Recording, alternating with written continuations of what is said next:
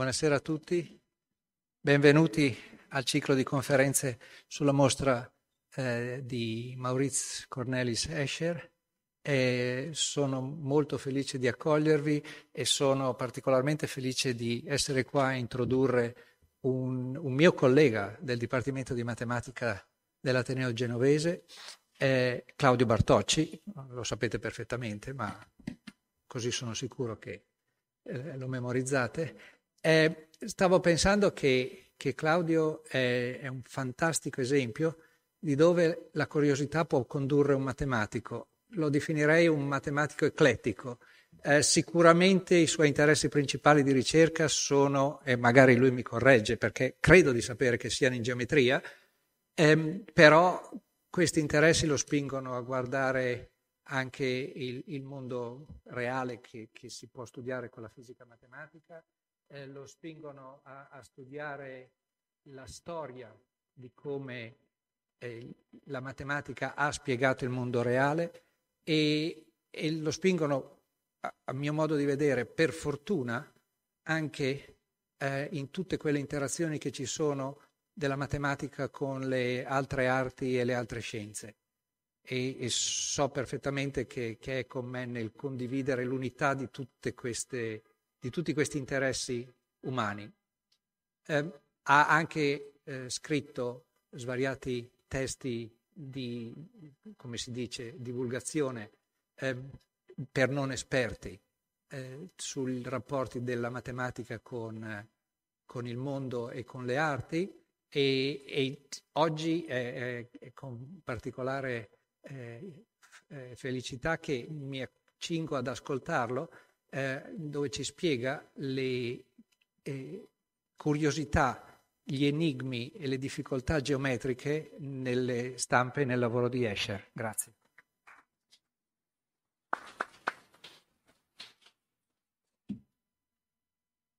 Buonasera, buonasera a tutti. Allora, chi, chi di voi ha visto la mostra di Escher, immagino che qualcuno tra gli astanti ci sarà, beh, si sarà reso sicuramente conto del, del carattere singolare dell'arte di, di questo incisore, soprattutto olandese. E eh, così ad un'analisi superficiale si può dire che la singolarità dell'arte di Escher consiste proprio in una commistione inusitata, fuori dall'ordinario, in altri artisti a lui contemporanei, fra la, la creazione, proprio l'atto creativo, che in questo caso, parlando, dato che parliamo soprattutto di incisioni, è anche un atto fisico, no? bisogna scavare il legno, quindi questo atto creativo si unisce, si combina, si sposa e si completa con eh, invece un lavoro di riflessione, proprio quegli aspetti matematici che balzano agli occhi. Solidi regolari come i dodecaedri, nastri di Möbius, trasformazioni geometriche e soprattutto tantissima simmetria. Adesso uh, questa sarà la parola chiave della, della mia chiacchierata. Vorrei portarvi brevemente oggi a spasso nell'atelier di Escher, cioè cercheremo di capire quali sono i meccanismi matematici, ma come ho detto prima anche creativi, eh, dei quali Escher si è servito per realizzare alcune delle sue opere. Allora, vediamo se funziona qualcosa. Cominciamo con la geometria di Euclide, cioè con le piastrellature, la mia terminologia non sarà una terminologia rigorosamente matematica eh, oggi, anche se preparatevi perché qualche pillola di matematica ve la farò inghiottire per forza piastrellare il piano euclideo. Allora, la data da ricordarsi nella biografia di Escher è il 1922. quando Escher visita per la prima volta l'Alhambra, non a Cordova come ho scritto perché era tardi ieri sera, ma diciamo a Granada, scusate, non so per quale motivo, dovete capire che ho squatto questi lucidi ieri stanotte tra le 2 e le 3 del mattino, a Granada comunque correggo, non fotografate questa slide per favore perché sennò faccio brutta figura subito all'inizio. La parola deriva Alhambra da un termine eh, arabo che significa la rossa. E in, eh, in questo palazzo eh, costruito dal, dagli ultimi eh, mori, come si chiamavano all'epoca, che resistono nella penisola islamica, eh, nella penisola is- mm, ispanica, vediamo se riesco a concentrarmi, e, e nel 1492 Escher ha modo di ammirare delle fantastiche eh, decorazioni murali. Come sapete l'arte islamica vieta la rappresentazione della, del, non solo della figura umana, ma di tutti, del, di tutti gli esseri viventi. Quindi sono delle piastrellature, chiamiamole così, ehm, con delle simmetrie molto particolari, cioè e complicate soprattutto. Adesso ne parleremo tra un attimo. Questo che vedete è un disegno di, eh, di Escher datato nel se leggo bene, a, nell'ottobre del 22. Poi Escher farà una successiva visita all'Alhambra, sempre a Granada, non a Cordova, nel 1936. Però è importante capire che Escher studia quello che dicevo prima, come si combina il lavoro dell'artista con un lavoro di riflessione e di ricerca anche in un certo senso, anche se la ricerca dell'artista è chiaramente diversa dalla ricerca dello scienziato, perché si svolge secondo delle diverse modalità. Qui siamo nel 1926 e questo è una pagina di un quaderno di Escher con su, un suo studio per le piastrelle del suo, del, dell'appartamento in via Poerio a Roma. All'epoca Escher stava in Italia, ha vissuto in Italia per un certo numero di anni, eh, sostanzialmente durante il fascismo. E vedete, queste piastrelle tra l'altro le potete vedere in mostra, eh? quindi più belle di, di quanto non, diciamo, non, mostri la mia, eh, la, mia, la mia slide. Vedete che c'è un vero e proprio studio, non importa adesso diciamo, leggere diciamo, quello che sta per voi in, in basso a sinistra, diciamo, però è chiaro che c'è un, una ricerca, mm, non c'è un'improvvisazione, non è che si mette lì, diciamo così, eh, e fa qualcosa di abborracciato che gli viene, oppure in, pensato lì per lì sul momento. Alle spalle di questo semplice lavoro, diciamo, piastrellare fare il pavimento di, di, casa sua, in via Poerio, c'è un lavoro di ricerca. E, è abbastanza interessante, questo che sto per dire adesso è veramente una parentesi, un a latere, come si dice. Eh? Vedete che se voi immaginate di rendere le piastrelle, queste piastrelle quadrate, sempre più piccole, sempre più piccole, beh, il percorso, questo ghirigoro geometrico, tenderebbe a riempire tutto il quadrato, perché si addenserebbe. Quindi questo è veramente una, una parentesi. Si può dire, anche se Escher probabilmente, anzi sicuramente non era consapevole, che Escher sta ripercorrendo nel corso della sua ricerca estetica, artistica, un un tratto del, di un percorso che i matematici avevano già compiuto molti anni prima, cioè intorno alla fine dell'Ottocento, 1890-1891, cioè quella che si chiama la curva di Peano-Hilbert, che è una curva, come si dice, frattale, vedete che è generata diciamo, in maniera molto simile alla, anche se diversa, ma simile alla piastrellatura di Escher, quindi possiamo dire che la piastrellatura di Escher, usando un termine anacronistico eh, nel 1926, anche se è, ha un comportamento di tipo frattale.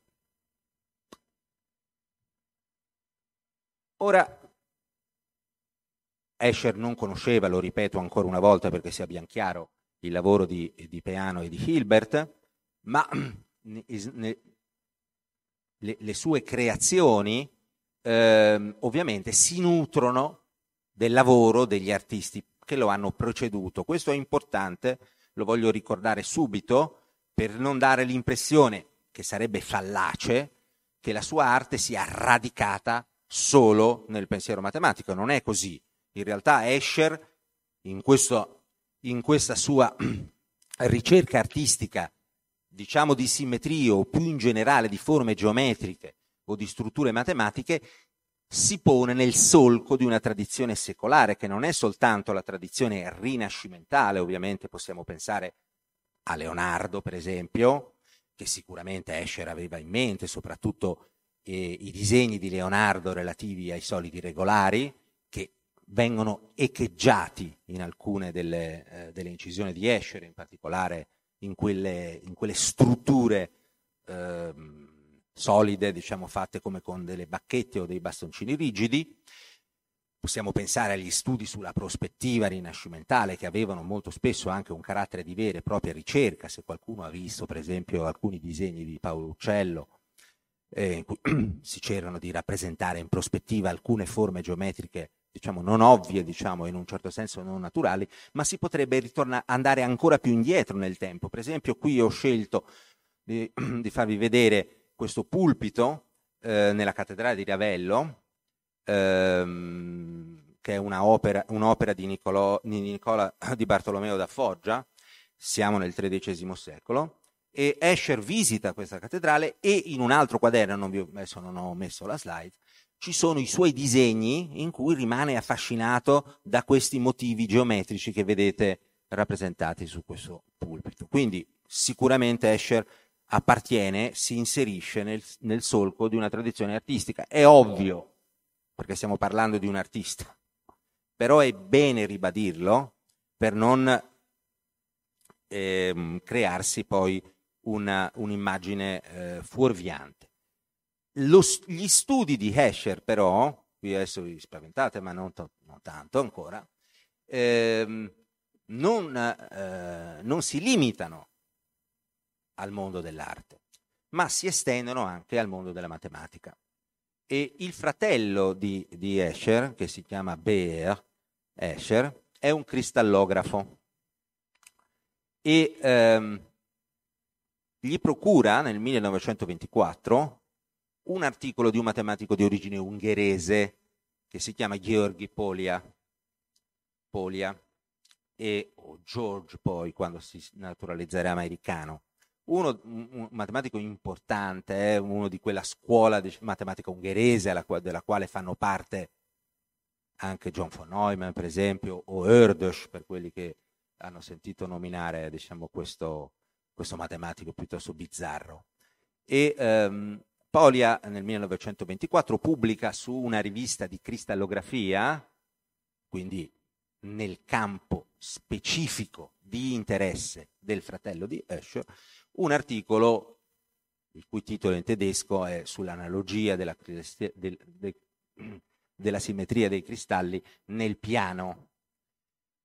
Escher studia attentissimamente questo articolo tanto che lo ricopia in un suo quaderno, ne fa una copia manoscritta e riproduce tutti questi disegnini di, di Polia. Queste sigle adesso non, non possiamo entrare nei dettagli, no? però contiamo quanti sono, questo forse ci, ci, ci riesco anch'io, diciamo, anzi non conto, ma perché parto dalla teoria, so già che sono 17, sono 17 perché sono i gruppi di simmetria delle possibili piastrellature del piano. Tutti questi, tranne uno, si ritrovano sui muri dell'Alhambra. È ovvio che Escher non può mancare di cogliere questa coincidenza. Cioè, da una parte abbiamo una realizzazione artistica, l'opera di questi talentuosi art- maestranze, possiamo chiamarle, che lavorano all'Alhambra, e dall'altra il lavoro matematico di un, di, un, eh, di Gheorghi Poliai, Poliai a lui contemporaneo. Cerchiamo di capire un pochino come funzionino le cose. Vediamo di, di, adesso diciamo di, di fissare la terminologia. Allora, una tassellazione regolare, userò questa espressione che è anche l'espressione matematica corrente, è una piastrellatura che tenga conto soltanto della forma delle piastrelle. Allora dobbiamo immaginare che i pavimenti di cui, par- di cui parlano i matematici sono tutti pavimenti piani, infiniti. Ora, con quali forme, quali poligoni regolari si può piastrellare un pavimento? Beh, eh, qui abbiamo dei quadrati, ci potrebbero essere dei triangoli oppure ci potrebbero essere degli esagoni. Nient'altro. In realtà io non ho resistito alla tentazione di farvi vedere una formula molto semplice, ma quasi magica. Cioè, se le piastrelle sono poligoni regolari con P lati e in ogni vertice si incontrano Q piastrelle, allora le tessellazioni del piano euclideo devono rispettare quella formula. Si dimostra un teorema, cioè P-2 per Q-2 è uguale a 4 se facciamo 4 per esempio 4, vedete che in una cosa diciamo di quadrati in ogni, in ogni vertice si incontrano 4 quadrati, 4 meno 2 2, 4 meno 2 2, 2 per 2 4, torna. Se fate il conto per gli esagoni, uguale. Fate il conto per i triangoli, lo stesso. Da qui si deduce molto facilmente, visto che P e Q devono essere i numeri interi, quello che dicevo prima, cioè che le uniche piastrellature possibili sono tre triangoli che si incontrano eh, in ogni vertice se ne incontrano 6, quadrati in ogni vertice 4, oppure esagoni in ogni vertice 3. Fine della storia. Parentesi come quella di Hilbert Peano. Se facessimo lo stesso discorso sulla sfera, si potrebbe fare anche, immaginate una sfera, diciamo un pallone da calcio, la formula è un po' diversa, si dimostra una formula che è simile, ma appunto, come succede in matematica, diversa. Il diavolo in matematica sta nei dettagli sempre. P meno 2 moltiplicato Q meno 2 deve essere minore di 4. Se fate il calcolo avete 5 possibilità e queste 5 possibilità, magari i curiosi poi possono chiedermi delle spiegazioni, corrispondono precisamente ai 5 solidi regolari, detti platonici. Quindi quello di cui stiamo parlando sono risultati semplici di matematica elementare, ma anche potenti in un certo senso. Ora, come si fa per passare dalle tassellazioni, cioè semplicemente adesso ci, ci interessa soltanto la forma delle piastrelle, ma non la decorazione delle piastrelle, a vedere come sono decorate le piastrelle. Questo è un pochino più complicato. Cioè dobbiamo capire come è possibile trasformare il piano in se stesso attraverso delle simmetrie. Tecnicamente, ma io non, non, um, vorrei usare anche le parole tecniche ogni tanto perché è giusto. Le, queste, queste simmetrie del piano si chiamano isometrie. Vuol dire che sono delle trasformazioni del piano che conservano le distanze, le lunghezze e gli angoli di conseguenza. Molte di queste le conoscete sicuramente, le riflessioni. Se io faccio una riflessione eh, rispetto ad un asse fisso, trasformo tutto quello che c'è a sinistra e tutto quello che c'è a destra. No? Quello che vediamo in uno specchio è una copia isometrica, cioè non mutiamo le eh, distanze di quello che c'è, eh, non mi ricordo più da che parte ho cominciato dello specchio, insomma adesso facciamo la fine di Alice, ma comunque... e lo stesso con una rotazione, possiamo fare una rotazione rigida, siamo nel piano, eh, quindi non c'è lo spazio, non esiste attorno ad un punto fisso. Poi ci sono le traslazioni, che sono semplicemente quelle che si ottengono spostando tutto lungo un asse fisso, e poi ci sono delle trasformazioni più complicate che si ottengono componendo una riflessione con una traslazione. Qui ci sono delle parole italiane che diciamo, non, non, mi sono familiari e le chiameremo in, con una terminologia inglese standard, cioè glides. Sono degli scorrimenti con, le, con riflessioni. Adesso, quello che dico, quello che sta nella parte inferiore del lucido è un po' più tecnico, però forse solleci, solletica e sollecita anche la vostra curiosità. Beh, si dimostra che tutte le isometrie del piano in realtà si ottengono componendo delle riflessioni. Questo non è ovvio, eh? Per nulla, cioè, se fate così dice ah non lo capisco. Certo non lo capite perché bisogna dimostrarlo, non è, non è una cosa che salti agli occhi e non è nemmeno troppo facile da dimostrare. Ogni rotazione sono due riflessioni, una traslazione sono due riflessioni diverse rispetto ad assi, diciamo nel caso delle rotazioni sono assi incidenti e l'angolo tra i due assi ci dà esattamente l'angolo della rotazione. Per le traslazioni devo, devo comporre due riflessioni rispetto ad assi paralleli e nel caso de, di un glide, come capite, tre riflessioni perché devo fare sia una, una riflessione che una traslazione e una ne perdo in questo. Adesso quello che mi fa riflettere, passate il gioco di parole, è che Escher, beh, Escher è un mago delle riflessioni. Non so se avete mai fatto mente locale su questo aspetto, perché è un incisore. Il mondo degli incisori è un mondo visto allo specchio. Quello che io incido con la sgorbia sul, sulla, sul legno è esattamente l'immagine speculare di quella che, sali, che sarà l'immagine che poi lo spettatore guarda. Ora, secondo me, non è un caso che proprio un incisore, più ancora di un pittore, sia portato a riflettere in maniera astratta, perché è la sua stessa arte che lo eh, obbliga in un certo senso a pensare in termini astratti, perché deve farsi un'immagine mentale che corrisponde a quella che lui realizza nell'incisione eh, astratta. Ora, questo, questa slide la lasciamo passare. Sono, non guardate niente di quello che è anche in inglese, l'ho messo a posto, non ho voluto, diciamo, eh, insistere. Alla fine, vedete, nel bordo destro per voi ci sono delle altre sigle, CM, PM, PG, P1. Bene, questi sono i nomi moderni di quelle che sono le sigle di Polia. Di Polia, sì, dico, ho sempre delle difficoltà a pronunciare questo nome.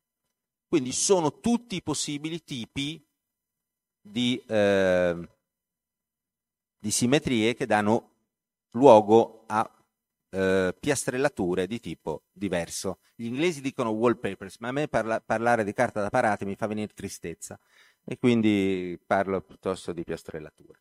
Ora, se andiamo a vedere, per esempio, le opere di Escher, questo è Otto Test del 1822, il disegno sembra complicatissimo, ma in realtà non c'è nulla.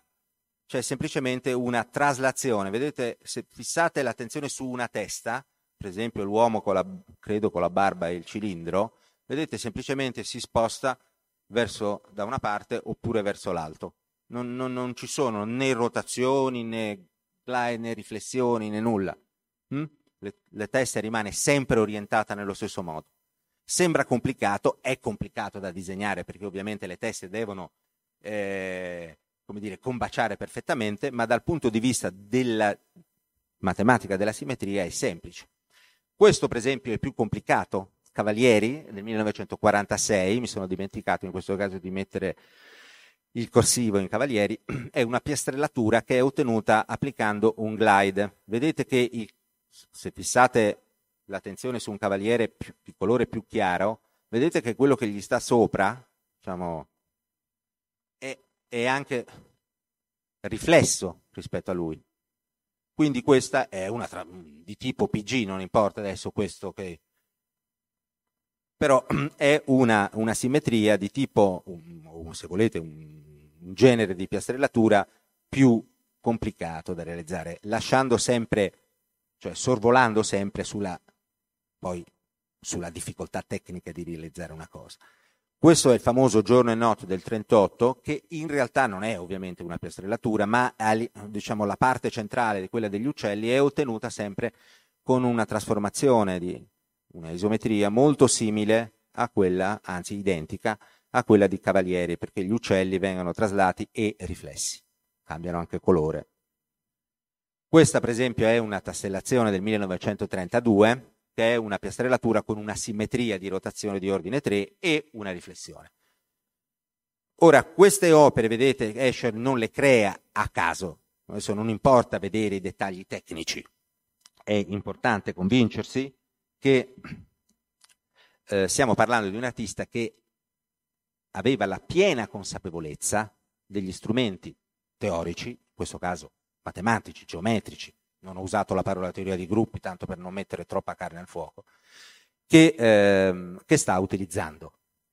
Quindi al di là dell'abilità strettamente tecnica nella realizzazione di quest'opera, c'è anche una piena coscienza geometrica di quello che sta succedendo.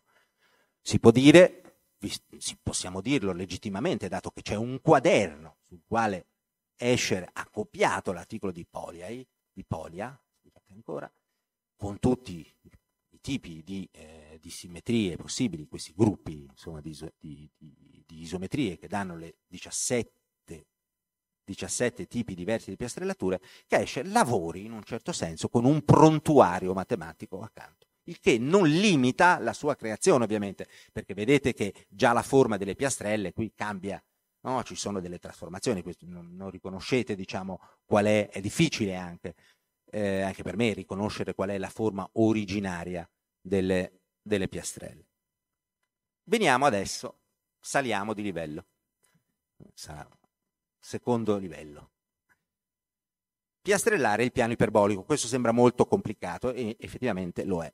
Ora, nel 1954, ad Amsterdam, si svolge il congresso internazionale dei matematici. Questo è un congresso che inizia, credo, nel 1936, si svolge ogni quattro anni, durante la seconda guerra mondiale viene sospeso e riunisce una, eh, i matematici provenienti da tutto il mondo, tranne ovviamente i soliti bisticci fra stati che si verificano anche per le Olimpiadi, quindi ogni tanto qualche stato defezione, eccetera, eccetera. E questo è il secondo dopo la, dopo la seconda guerra mondiale si svolge, lo ripeto, ad Amsterdam. E ehm, a questo congresso partecipa un matematico di origine britannica, ma naturalizzato canadese, che si chiama Coxeter, eh, HSM, e però per tutti Donald Coxeter, nato nel 1907 e morirà nel 2003, quindi è un pochino più giovane di Escher, ma non tanto, sono più o meno coetanei in concomitanza con il, ehm, con il Congresso internazionale dei matematici, viene organizzata allo eh, eh Stedelijk eh, Museum di eh, Amsterdam una mostra di opere di Escher. E ehm, questa mostra viene visitata non da Coxeter, dalla moglie di Coxeter.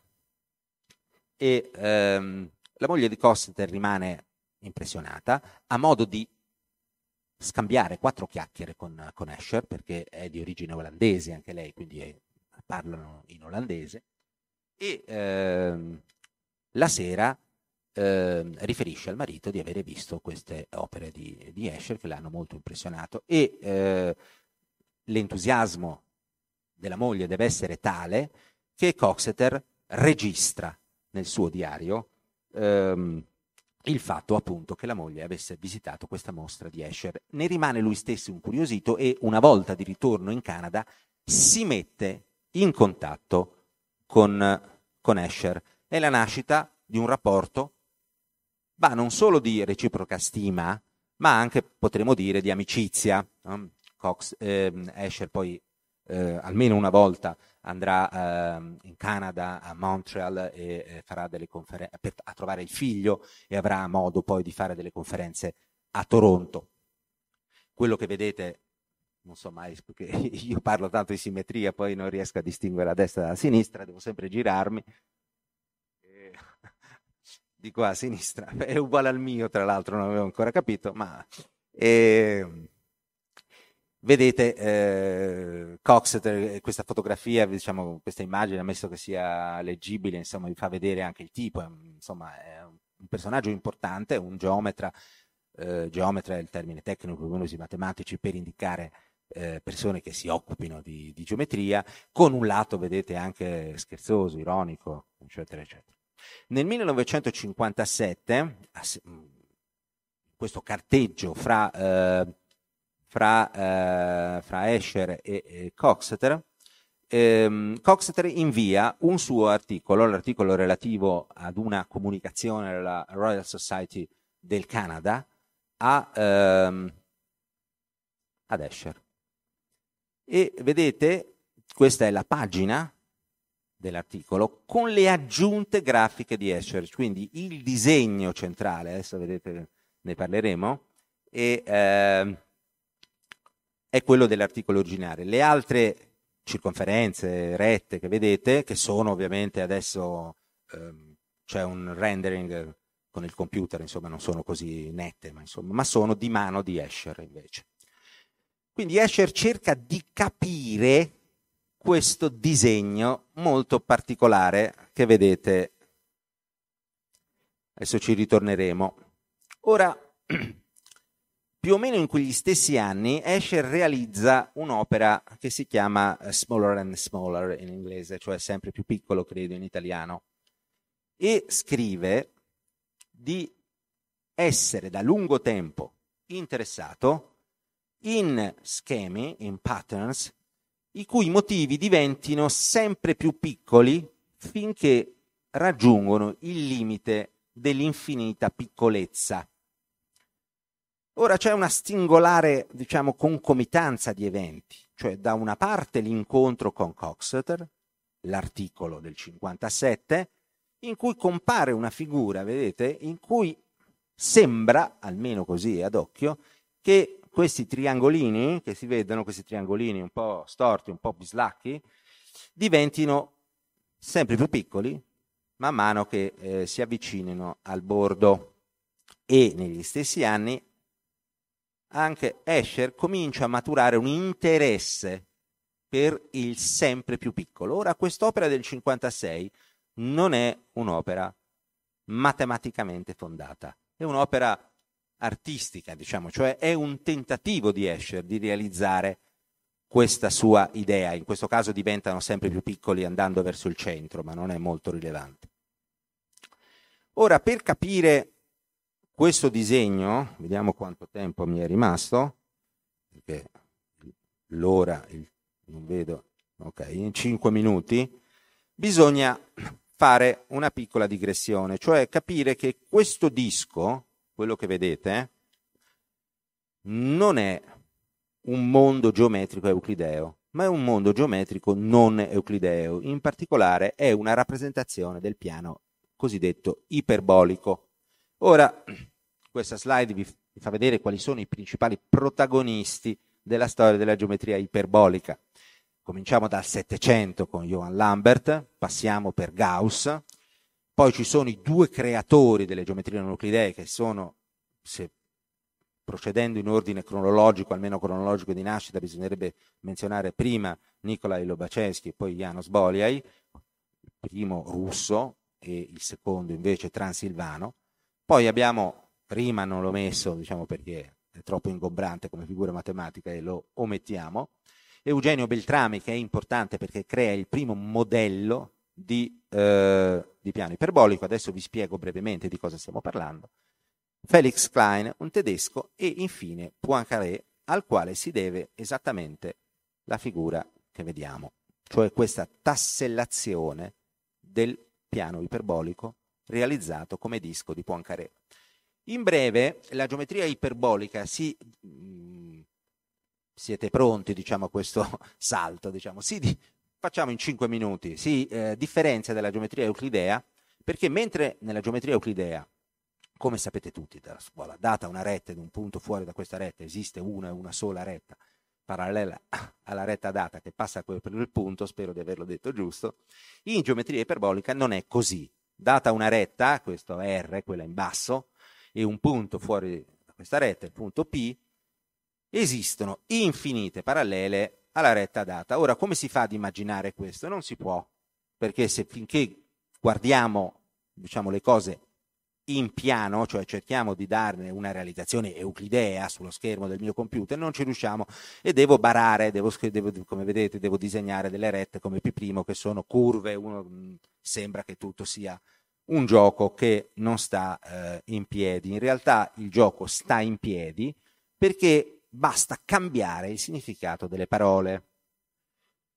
E come Humpty Dumpty in, ehm, in, in, Alice, cioè siamo noi matematici, voi eh, anche, quanto siete miei ascoltatori, a avere la libertà di cambiare il significato delle parole, in questo caso il significato della parola retta. Come diceva Cantor, l'essenza della matematica sta nella sua libertà.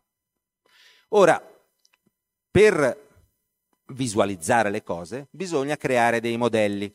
Un modello che non vi spiego perché non c'è tempo è quello della pseudosfera di Beltrami, che vedete non, è, non sembra tanto un piano, va bene? Dovete anzi considerarne solo metà. E poi ci sono dei modelli più semplici che sono il cosiddetto disco di Beltrami Klein e poi il disco di Poincaré, che è quello che ci interessa, quindi non dirò nulla sul primo, ma solo sul secondo. Questo è un disco in cui dovete immaginare di, diciamo, raggio unitario, in cui le rette, quindi la parola retta adesso, con questa magia che stiamo facendo di cambiare il nostro mondo, non sono segmenti se non passano per il centro, quello di 1.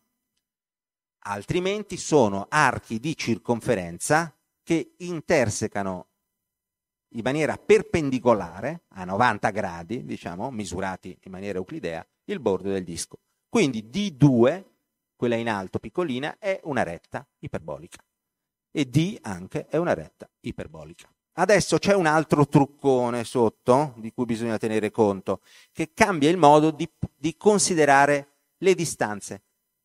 Cioè, dal centro del disco, hm, mentre si cammina verso il bordo, è come se si fosse trattenuti, diciamo così, cioè il bordo si allontana sempre di più. Quindi a tutti gli effetti, anche se il disco è, sembra finito, è in realtà infinito. Quindi il diventare sempre più piccolo, come in qui, è illusorio, cioè tutti questi triangoli hanno la stessa area, sono grandi uguali, anche se sembrano più piccoli. Ora, ah, scusate. Questa è una rappresentazione di rette iperboliche nel disco di Poincaré. Vedete che, data una retta, ne esistono infinite di rette parallele che passano per un certo punto, che è quello nel quale tutte quelle si intersecano. Quindi cambiando magicamente il significato della parola retta, matematici creativi come gli artisti d'altra parte, possiamo eh, dare un senso alla geometria iperbolica. Ora, se vi ricordate, le tassellazioni del piano euclideo erano date dalla formuletta magica P-2, Q-2 uguale a 4, quelle della sfera P-2, Q-2 minore di 4 e magia della matematica, c'è una formula praticamente identica che dà le tassellazioni del piano iperbolico. P-2 per Q-2 maggiore di 4. Ma a questo punto succede una magia che mentre quelle del piano euclideo sono necessariamente in numero finito, così come le tessellazioni irregolari della sfera, nel piano iperbolico abbiamo infinite possibilità. Ecco che Escher sostanzialmente si ritrova in una sorta di terra della paese della cuccagna, paese della cuccagna delle tassellazioni. Cioè il mondo dei piastrellisti iperbolici è di gran lunga più interessante, più misterioso, selvaggio, di quello dei piastrellisti euclidei, perché hanno infinite possibilità di piastrellare il loro disco. Anche in questo caso si possono studiare le isometrie del disco iperbolico. Ora c'è un concetto di riflessione che si può dare. Questo ve lo dico non, attenzione, è un'informazione che è importante per l'analogia che c'è. L'analogia, che è, quel, è la guida, la stella cometa che guida i matematici. c'è un concetto di riflessione, anche in questo caso, un po' diverso, dobbiamo fare un'inversione di un certo tipo rispetto ad una retta che sarà una retta iperbolica e troviamo che queste riflessioni, anche in questo caso, generano le isometrie. Sono delle riflessioni, delle rotazioni, delle traslazioni di due tipi, perché sostanzialmente ci sono due tipi di rette, eh? Quelle che passano per il centro e quelle che non ci passano, e poi dei glides anche in questo caso. Ora Escher comincia a studiare questo mondo dal 1958 ed è la famosa serie Limite del cerchio. Questo è il limite del cerchio 1. Le rischie dei pesci sono rette iperboliche. Escher, adesso poi lo vedremo più in dettaglio tra un secondo, si confronta con gli scritti di, eh, di Coxeter, scrive delle lettere, chiede delle spiegazioni e realizza delle opere che sono straordinarie da questo punto di vista, perché fare la geometria iperbolica su un pezzo di legno non è cosa da tutti i giorni. Ora, le piastrelle base, in questo caso, sono degli esagoni iperbolici, sono quelli rossi, e ogni piastrella è invariante rispetto a tre assi dell'esagono.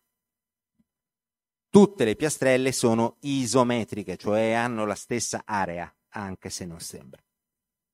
Limite del cerchio 3, sempre di questa serie. Le lische dei pesci non sono rette iperboliche. Questa è un'opera veramente misteriosa. C'è una tassellazione qui sotto, che è di un certo tipo, ci sono degli ottagoni sostanzialmente, che non so se si vedano molto bene, sono quelli in nero, in questa brutta immagine che ho trovato. Ma la cosa interessante sono le linee bianche. Coxeter, molto, molti anni dopo, nel 1979, si mette a studiare, lui matematico, l'opera di Escher. E dice, ma perché questo diavolo d'uomo ha fatto queste linee bianche? Ma le avrà fatte a caso? Anzi, mette a lavorare un suo studente su quest'opera di Escher. E trova che i triangoli, quelli con le linee bianche, ne vedete un po', in realtà sono triangoli euclidei, perché la somma degli angoli interni, guarda un po', è proprio pi greco, cioè due retti. E mettendosi a misurare, Coxet calcola che l'angolo che le, let, che le linee bianche fanno con il bordo del disco è costante. L'angolo sul supplementare. 80 gradi, anzi scrive una formula impossibile che ho voluto riportare semplicemente per farvi capire lo sforzo di comprensione di Coxeter alle prese con un'opera di Escher nel 1979. Non, poss- non è pensabile che eh, Escher l'abbia fatto, eh, diciamo, casualmente. Limite del cerchio 4. Questa è una tassellazione iperbolica ancora diversa dalle precedenti. Vedete che c'è una ricerca, non ripete lo stesso modello, cambia.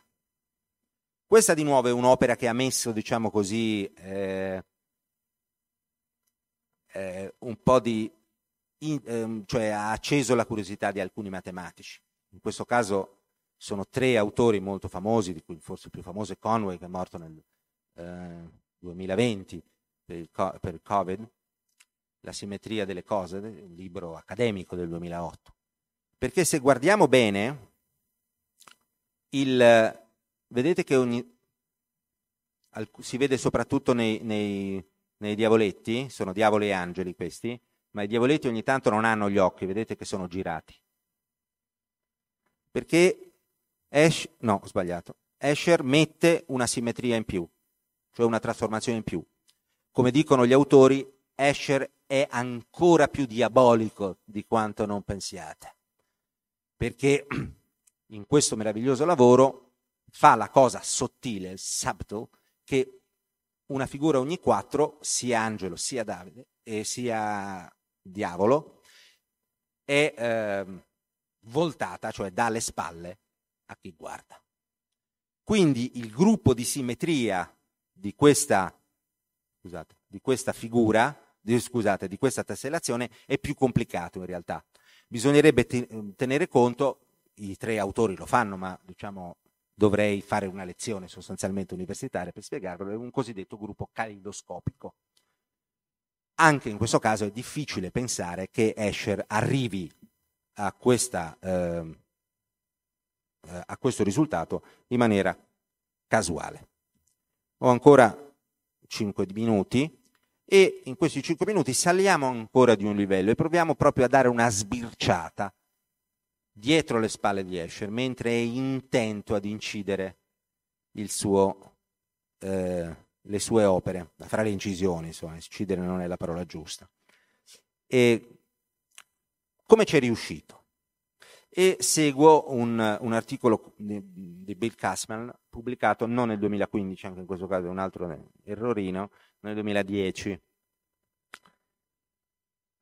Vedete là, eh, allora il riferimento, torno indietro, è a questa figura, quella, no? cioè come si fa a diventare, andare a fare le circonferenze sempre più piccole verso il bordo. Cioè un conto è immaginarle matematicamente, un conto è realizzarle con riga e compasso. Cioè poi nella pratica dell'artista è, è tutto un altro paio di maniche. E ehm, vediamo se riesco a ritrovare il... Ora, si può vedere, diciamo, si può fare un primo passo diciamo sostanzialmente dividendo, vedete abbiamo un, un, segmento che va dal centro verso il bordo, si prende la metà, si fa una circonferenza che ha lo stesso raggio di quella data. Poi si ragiona per simmetria. Questi sono i passi fatti probabilmente da Escher, questo è congetturale, eh? è la eh, ricostruzione, come si direbbe diciamo, in filosofia della scienza, la ricostruzione razionale con l'H di, di Kasselman. Poi si prende un quadrato inscritto, hm? e si ragiona di, di, nuovo per simmetria, lo si ribalta, vedete il quadrato iscritto adesso diventa quadrato invece che ha eh, due lati eh, tratteggiati. E questo si ottiene la seguente figura. E a questo punto si applica una simmetria rispetto a rotazione di 60 gradi. E si arriva a disegnare una figura, quindi dovete immaginare di prendere quella di prima, di, di fare tutte le rotazioni, che permette di tracciare tutti i triangoli del primo livello con riga e compasso. Poi si ragiona di nuovo per simmetria e a questo punto ci si rende conto che i centri del secondo livello, cioè dei cerchi della circonferenza del secondo livello, sono punti medi dei segmenti che congiungono i centri degli archi del primo livello. Non provate a seguirvi, lasciatevi cullare, come dire, da questa nenia. Eh? Cioè si può ragionare per simmetria, è, è, è bello, voglio dire, si è, si... La, la geometria del disco iperbolico si, eh, si lascia addomesticare. E eh, Escher probabilmente scopriva queste cose per tentativi ed errori, cioè disegnando. Poi si applica la simmetria, no, aspetta, ho sbagliato. Scusate, eh. Quelli, questi segnati erano i cerchi, del, i centri, vedete che avevo, ho messo, anzi Kasselman ha messo questi puntini che sono i centri dei cerchi del primo livello e poi che sarebbero appunto, e poi quelli del secondo livello vengono a metà strada. Poi di nuovo i centri degli archi del terzo livello dividono i segmenti in rosso in tre parti uguali e si arriva a disegnare una figura di questo tipo. Quindi dovete immaginare l'obiettivo quello di, di fare circonferenze sempre più piccole verso il bordo.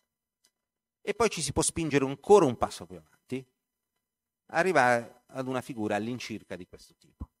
Ma come si va avanti? Ora, questa figura, l'ultima figura, Kasselman dice, io anche non ho altre idee, ma forse Guman Strauss ha una, un'idea diversa, ma insomma è una figura ottenuta per interpolazione. Cioè da una parte c'è un, diciamo, c'è un terzo, dall'altra c'è un mezzo e si va a pescare un po' in mezzo, detto proprio in soldoni. Però non si riesce ad andare avanti. A questo punto esce scrive a Coxeter e gli chiede una spiegazione semplice. E la risposta di Coxeter è abbastanza enigmatica, perché non la leggiamo perché non abbiamo tempo, ma gli manda una figura di questo tipo. Una figura di questo tipo in cui gli dice che i centri dei cerchi del livello che sta cercando, se non erro siamo arrivati al quarto, stanno sulla, sulla retta rossa ma, ma non gli dice su quale punto della retta rossa. Allora a questo punto Escher si arrabbia. Scrive al figlio Giorgio una, una, una lettera veramente indispettita Dice il mio grande entusiasmo per i disegni di questo genere, la mia tenacia nel continuare a studiarli, forse mi porterà alla fine a una risposta soddisfacente. E qui da assessa una bacchettata a Coxeter. Coxeter sembra avere grandi difficoltà a scrivere in maniera intellegibile anche per un profano. Comunque, per quanto difficile il problema possa essere, sarò, sarà per me una soddisfazione ancora maggiore riuscire a risolverlo a modo mio, procedendo per tentativi. Non sappiamo quindi come Escher sia arrivato a disegnare le sue tassellazioni iperboliche. La risposta di Coxeter è incompleta, effettivamente, cioè non è soltanto Escher diciamo, che si lamenti, ma è incompleta perché bisognerebbe tenere conto di un teorema, di un risultato non difficile, che dice che date due circonferenze che si intersecano in maniera ortogonale, cioè perpendicolare nel senso delle circonferenze, i centri delle circonferenze che sono ortogonali entrambi stanno tutti su una stessa retta. Allora a partire da questo fatto e diciamo giocando con la figura di Coxeter si riesce a piazzare in qualche modo anche i centri del quarto livello, ma non sappiamo se questa è la strada effettivamente seguita da Escher. Quindi ci sono degli enigmi, mia, diciamo, il mio titolo è eh, diciamo, motivato, nel senso che non sappiamo esattamente come Escher sia riuscito a dare queste approssimazioni della geometria iperbolica in queste incisioni, soprattutto della serie limite del cerchio. E vedete che in questa cosa, riprendo un attimo, il fatto che i triangoli abbiano somma, eh, gli, gli, angoli interni dei triangoli abbiano eh, somma eh, due retti, significa anche che ci sono dei tentativi di parte di Escher di sovrapporre in un certo senso, o se volete, di ibridare la geometria iperbolica con la geometria euclidea. Ehm, gli ultimi, vediamo se non voglio sforare, eh, 57. Eh, ci sono degli altri enigmi? Sì, non ve ne parlo perché effettivamente non c'è più tempo. E, per esempio, un enigma è questo legato alla galleria di stampe del 1956 che è esibito nella mostra, che forse, ripeto, alcuni di voi eh, hanno visto. Questa immagine è costruita, diciamo, con una trasformazione geometrica, anche in questo caso Escher si inserisce nel, diciamo, nel solco di una tradizione lunga, che è quella, diciamo, delle cosiddette immagini, si dice così, anamorfiche, eh, in arte, cioè quelle che per esempio vengono rappresentate sulla superficie di uno, di un, di uno specchio con, con, convesso, eh, pensate quando c'erano Orfini, tanto per, per, fare, per, avere un esempio in mente, oppure al quadro di Holbein e gli ambasciatori. Lui stesso lavora no, in questa direzione, se avete visto la mostra c'è questo suo ritratto sulla superficie di una sfera. Quindi un'altra direzione di ricerca geometrica sempre è questa delle trasformazioni. Quindi applica una certa trasformazione ehm, e eh, vedete c'è un, che porta l'interno verso l'esterno e l'esterno verso l'interno. Quindi è anche un gioco, se volete, di autoriferimento. No? Eh, quei giochi, diciamo, di, di, di, autoriferimento che vengono, per esempio, sono stati studiati per la prima volta in storia dell'arte da Gombrich in arte e illusione. Però lascia Escher un buco al centro, vedete c'è una zona bianca, perché non sa come completare.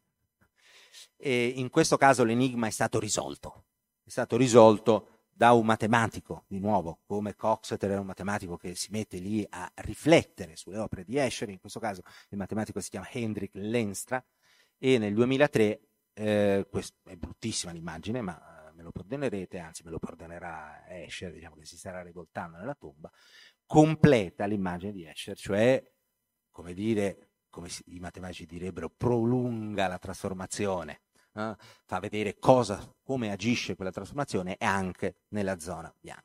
Poi c'è un altro mistero, e in questo concludo, che è l'ultima opera di Escher, cioè Serpenti. Ora,